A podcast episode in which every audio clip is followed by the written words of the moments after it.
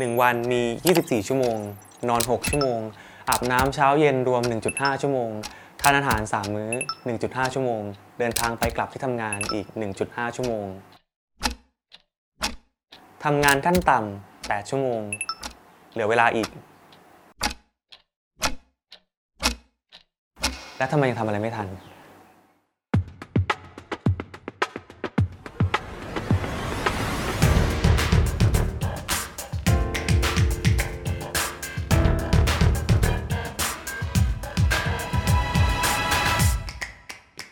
และคุณกำลังฟังเปียงทอล์ก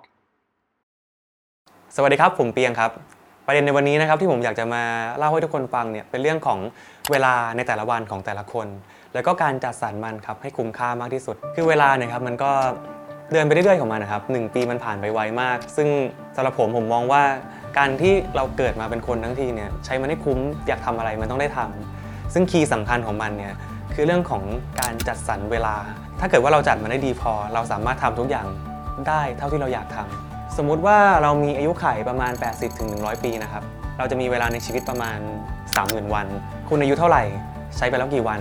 แล้วเหลืออยู่อีกกี่วันสำหรับผมครับเป็นคนที่เห็นค่าของเวลามาก เราเลยใส่ใจเกี่ยวกับเรื่องนี้เป็นพิเศษ จากข้อจำกัดทุกอย่างที่ผมมีเนี่ยผมอยากจะใช้มันให้คุ้มค่ามากที่สุด เพราะฉะนั้นผมก็จะมีเทคนิคส่วนตัวมาเล่าสู่กันฟังนะครับ สิ่งแรกนะครับคือการจัด priority ครับ สำหรับข้อแรกนะครับที่ผมมองว่าสำคัญที่สุดคือการจัดสรร priority ครับ priority ของคนเราเนี่ยมันจะมีอยู่ 3 อย่างด้วยกัน อย่างแรกคือหน้าที่งานหลัก อย่างผมเป็นหมอ คุณอาจจะเป็นพนักงานบริษัท เป็นนักเรียน การ complete หน้าที่ตรงนั้นคือสิ่งที่สำคัญที่สุด ส่วนข้อที่ 2 ก็คือจะเป็น priority เกี่ยวกับการทำงานอดิเรก หรือสิ่งที่ตัวเองชอบ เช่นอาจจะเป็นการดูหนังฟังเพลง หรือเป็นการวาดภาพเรียนเต้นทำอาหาร การทำคอนเทนต์ Facebook อะไรก็ได้ครับ ที่ถือว่าเป็นงานอดิเรก ส่วนข้อที่3นะครับจะเป็นเรื่องของการดูแลตัวเอง รวมถึงคนที่คุณรักด้วย ก็จะเป็นการออกกำลังกาย การกินอาหารดีๆนะครับหรือว่าการให้เวลาตัวเองพักผ่อนบ้าง การกินข้าวกับครอบครัว เราก็จะเห็นว่าทั้ง 3 อันนี้มันมีความสำคัญทั้งหมด ซึ่งมันต้องมีความสมดุลต่อกัน มันจะกลายเป็นสิ่งที่เรียกว่า work life balance ซึ่งสิ่งนี้มันสำคัญมากนะครับ ถ้าเกิดว่ามีข้อใดข้อหนึ่งที่มันมากเกินไป แล้วทิ้งอีกข้อหนึ่งมันจะเกิดปัญหาตลอด ยกตัวอย่างก็เช่น แบบบางคนที่สนใจเรื่องงานจนลืมเรื่องของการดูแลตัวเองสุดท้ายแล้วเขาอาจจะป่วยบ่อย หรือว่ามีปัญหาในหน้าที่การงานบ่อย ซึ่งมันก็ขาดความสมดุลในเรื่องของ work life balance นั่นเอง บอกตรงๆว่า priority ทั้ง 3 อย่างนะครับ มันไม่ได้หมายความว่าทุกๆ อย่างจะต้องเท่ากันตลอด มันขึ้นอยู่กับช่วงเวลาแล้วก็กาลเทศะด้วย เช่นอาจจะในเวลาที่เรามีโปรเจกต์ใหม่ ในเรื่องของ priority ของการทำงานหน้าที่หลักเนี่ยมันอาจจะพุ่งสูงขึ้น แล้วก็กดอย่างอื่นลงมา แต่เวลาที่เราเริ่มบ้างขึ้นแล้วอย่างอื่นก็จะเด้งขึ้นมาแทน ซึ่งมันก็จะมีดินามิกตรงเนี้ยมันก็ต้องเปลี่ยนแปลงตามสถานการณ์ ซึ่งถือว่าโอเค ข้อที่2นะครับคือการจัดตารางอย่างละเอียดครับ หลังจากที่เรารู้แล้วนะครับว่า priority ของเราเนี่ยมันมีอะไรบ้าง ผมอยากให้คุณเนี่ย list priority แต่ละข้อลงมาเป็นข้อๆนะครับว่าข้อ 1 ข้อ 2 ข้อ 3 มันคืออะไร จากนั้นครับให้เรามองในระดับเดือน 1 เดือนเนี่ยเป็นภาพที่ค่อนข้างกว้างนะครับ แล้วเราพยายามจัด priority ที่เรามองว่ามันสำคัญเนี่ย ใส่ลงไปในแต่ละวัน ว่าในแต่ละวันเนี่ยเราสามารถที่จะทำอะไรได้บ้าง ความเจ๋งของการที่เราเซตบางกิจกรรมเป็น priority นั่นหมายความว่ากิจกรรมที่ถูกเซตมาตรงนี้มันเป็นสิ่งสำคัญ แล้วก็ต้องได้ทำเพราะฉะนั้นการที่เราพยายามจัดทุกอย่างลงไปในตารางของ 1 เดือนเนี่ยมันเป็นการการันตีได้ว่า เอ้ย ใน1เดือนเนี่ย เราจะได้ทำพวกนี้ พวกนี้ พวกนี้ จากนั้นนะครับ ให้เรามองลงมาระดับสัปดาห์ 1 สัปดาห์เราสามารถทำอะไรได้บ้าง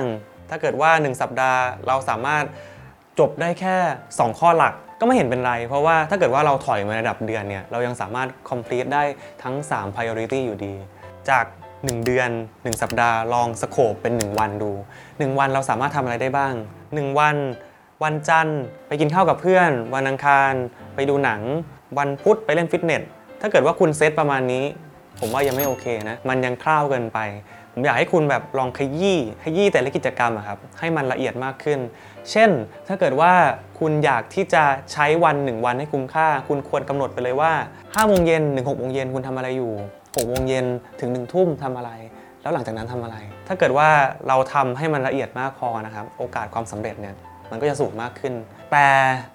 สมมุติว่ามันทำไม่ได้ล่ะมันก็ไม่ใช่ปัญหาอะไร เพราะว่าอย่างน้อยมันมีอยู่ในหัวคุณแล้วอะคุณรู้แล้วว่าคุณ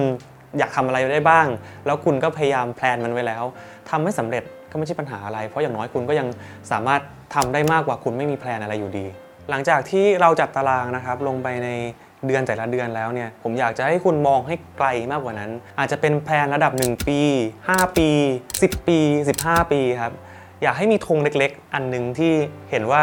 เรามีเป้าหมายบางอย่าง ซึ่งเป็นธงอันเล็กๆ ที่เราอยากจะบอกว่าเราเป็นคนไหนในอนาคต เราเป็นใครในสังคม ซึ่ง plan ต่างๆ ที่จะเกิดขึ้นหลังจากนี้ครับ มันก็จะเป็น plan ที่จะส่งเราไปถึงจุดนั้น ในขณะที่เราไม่มี plan อะไรเลยเนี่ย บางทีเราอาจจะใช้ชีวิตแบบ chill ๆใช่ไหมแต่ถ้าเกิดว่าเรามี plan บางอย่าง มันจะทำให้เป้าหมายเราชัดขึ้น แล้วเรารู้ว่าเราต้องทำอะไร และสุดท้ายนะครับ ลองออกจาก safe zone ดูบ้าง สิ่งต่อมาที่สำคัญนะครับก็คือการออกจากเซฟโซนบ้าง บางทีเนี่ยเราอยู่กับอะไรบางอย่างที่มันนิ่งๆ มากๆ เราก็จะรู้สึกว่ามันสบาย แต่ว่าการที่เราออกไปทำบางอย่างที่มันเป็นของใหม่ๆเนี่ยมันก็เปิดโอกาสให้กับเราหลาย ๆ อย่างเหมือนกัน เช่น บางคนอาจจะไปเทคคอร์สเกี่ยวกับการทำอาหาร การดำน้ำหรือไปเข้าสังคมบางอย่าง กิจกรรมบางอย่าง ซึ่ง ผมมองว่ามันเป็นสิ่งที่ดีนะ เพราะว่ามันทำให้เราเนี่ยมองเห็นหลาย ๆ อย่างที่บางทีอาจจะเป็นความสามารถที่ซ่อนอยู่ แต่เราแค่ไม่รู้เท่านั้นเองคำถามครับ ตอนนี้ยุ่งไหม ถามว่ายุ่งไหมผมว่ายุ่งครับผมยุ่งมาก แต่จริง ๆ แล้วหลาย ๆ คนก็ยุ่งเหมือนเหมือนๆกัน ขึ้นอยู่กับคุณทำอะไร อย่างของผมเนี่ยผมทำหลายอย่างด้วยกัน ก็จะมีหน้าที่ของการเป็นแพทย์แล้วก็ การทำหน้าที่สอนนะครับเป็นวิทยากร รวมถึงการทำเป็นพาร์ทไทม์ในแง่ของบล็อกเกอร์ซึ่งก็จะมีการ create content แล้วก็ไปร่วมงานสังคมในบางโอกาส แต่ก็สนุกดีนะครับ การได้ทำหลายๆอย่างพร้อมๆกัน ถ้าเกิดว่าหยุดวันอาทิตย์แค่วันเดียว แค่นอนพักผ่อนให้มากขึ้นสักนิด ตื่นมาทำงานบ้านก็หมดหนึ่งวันละ ถือว่าไม่ประสบความสำเร็จในการบริหารเวลาใช่ไหมถ้าเกิดว่ามีวันอาทิตย์วันหยุดวันเดียว ถือว่าประสบความสำเร็จไหม มองว่าจริง ๆ แล้วมันโอเคมากนะครับ ถ้าเกิดว่าเราจะพักผ่อนสักวันหนึ่งขณะที่ทำงานมาเต็มสัปดาห์ แต่มันจะดีมากถ้าเกิดว่าเป็นการพักผ่อนที่เกิดจากการวางแผนไว้แล้ว แต่ถ้าเกิดวันอาทิตย์วันนั้นเป็นการพักผ่อนโดยที่ไม่ได้คิดอะไรมาก่อน แล้วก็ปล่อยมันผ่านไปสำหรับผมนะผมมองว่าก็น่าเสียดายเหมือนกัน เพราะว่ามันถือว่าเป็นวันหยุดวันเดียวอะที่เราอยากสามารถทำอะไรที่เราอยากทำได้ แต่ก็เอาที่ไหวเนาะ เวลาของคนเราไม่เท่ากันสำหรับคนที่มองไม่เห็นค่าจริงหรือเปล่า อือหือ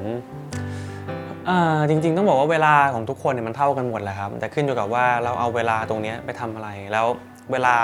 ที่เท่ากันเนี่ยมันจะส่งผลให้สิ่งที่เกิดขึ้นเนี่ยบางทีมันไม่เท่ากัน ถ้าไม่อยากทำอะไรเลย อยากนอนเฉยๆ ขอวิธีการนอนอย่างไรให้ทรงคุณค่าครับ การนอนที่ดีก็คือการนอนแล้วตื่นมาแล้วไม่ง่วงครับ ถ้าเกิดว่าสามารถนอนได้เพียงพอ แล้วโอเค สามารถต่อได้ สามารถที่จะทำอย่างอื่นในวันต่อมาได้ นั่นคือการนอนที่สมคุณค่าถ้าเกิดว่าวางแผนไว้แล้ว แต่ว่าทำสำเร็จไม่หมด วันนั้นถือว่าล้มเหลวหรือเปล่าครับตราบใดที่เราวางแผนไว้แล้วอะครับ นั่นคือประสบความสำเร็จแล้ว นั่นหมายความว่าถ้าเกิดเราจริงจังกับมันมากพอนะครับ แปลว่าเราจะสามารถทำบางอย่างในแพลนได้สำเร็จ ต่อให้ทำได้แค่ 5 อย่างใน 10 อย่าง แต่นั่นก็หมายความว่าเราทำได้ 5 อย่าง ในขณะที่ถ้าเกิดว่าเราไม่มีแพลน เราอาจจะทำได้แค่1อย่างหรือไม่ได้เลย คิดว่ายังไงการมีแผนไว้สักหน่อยมันก็จะดีกว่า ถ้าเกิดว่ามีโอกาสบรรจุวิชาการบริหารเวลาเข้าสู่วิชาเลือกในมหาวิทยาลัย มุ่งหวังให้ผู้เรียนได้อะไรกลับไปครับ ก็คิดว่าอยากให้เขาได้ตัวอย่างครับ ได้ไอเดียอะไรบางอย่าง ให้เขาสามารถที่จะ maximize ทุนที่เรียกว่าเวลาเนี่ยให้มันมีประสิทธิภาพมากที่สุดได้ ไม่มีเวลาพูดจริงหรือข้ออ้าง จริงหรืออ้างผมว่ามันเป็นเรื่องของปัจเจกบุคคลนะครับ เราคงไปตัดสินใครไม่ได้ แต่ต้องบอกว่าจริง ๆ แล้วมันไม่มีใครคนไหนหรอกครับ ที่จะมีเวลาว่างจริง ๆ ทุกเวลาที่เรากำลังทำอยู่ มันก็ต้องทำอะไรอยู่สักอย่างหนึ่งเนี่ยผมกำลังนั่งอยู่กำลังพูดอยู่กำลังเล่นโทรศัพท์อยู่กำลังนอนอยู่ มันก็ไม่มีใครว่างจริงๆทั้งนั้นนะครับ มันขึ้นอยู่กับว่าคุณให้ความสำคัญของมันยังไงว่า อันไหนมันคือว่างอันไหนคือไม่ว่าง แล้วอันไหนคือไม่มีเวลา คุณให้ priority กับมันหรือเปล่านั่นแหละคือสิ่งสำคัญ และอย่าลืมไปติดตามกันให้ครบทุกช่องทางนะครับ ใน Facebook YouTube และ Instagram นะครับ ในเพียง Traveler X Doctor แล้วเจอกันนะครับ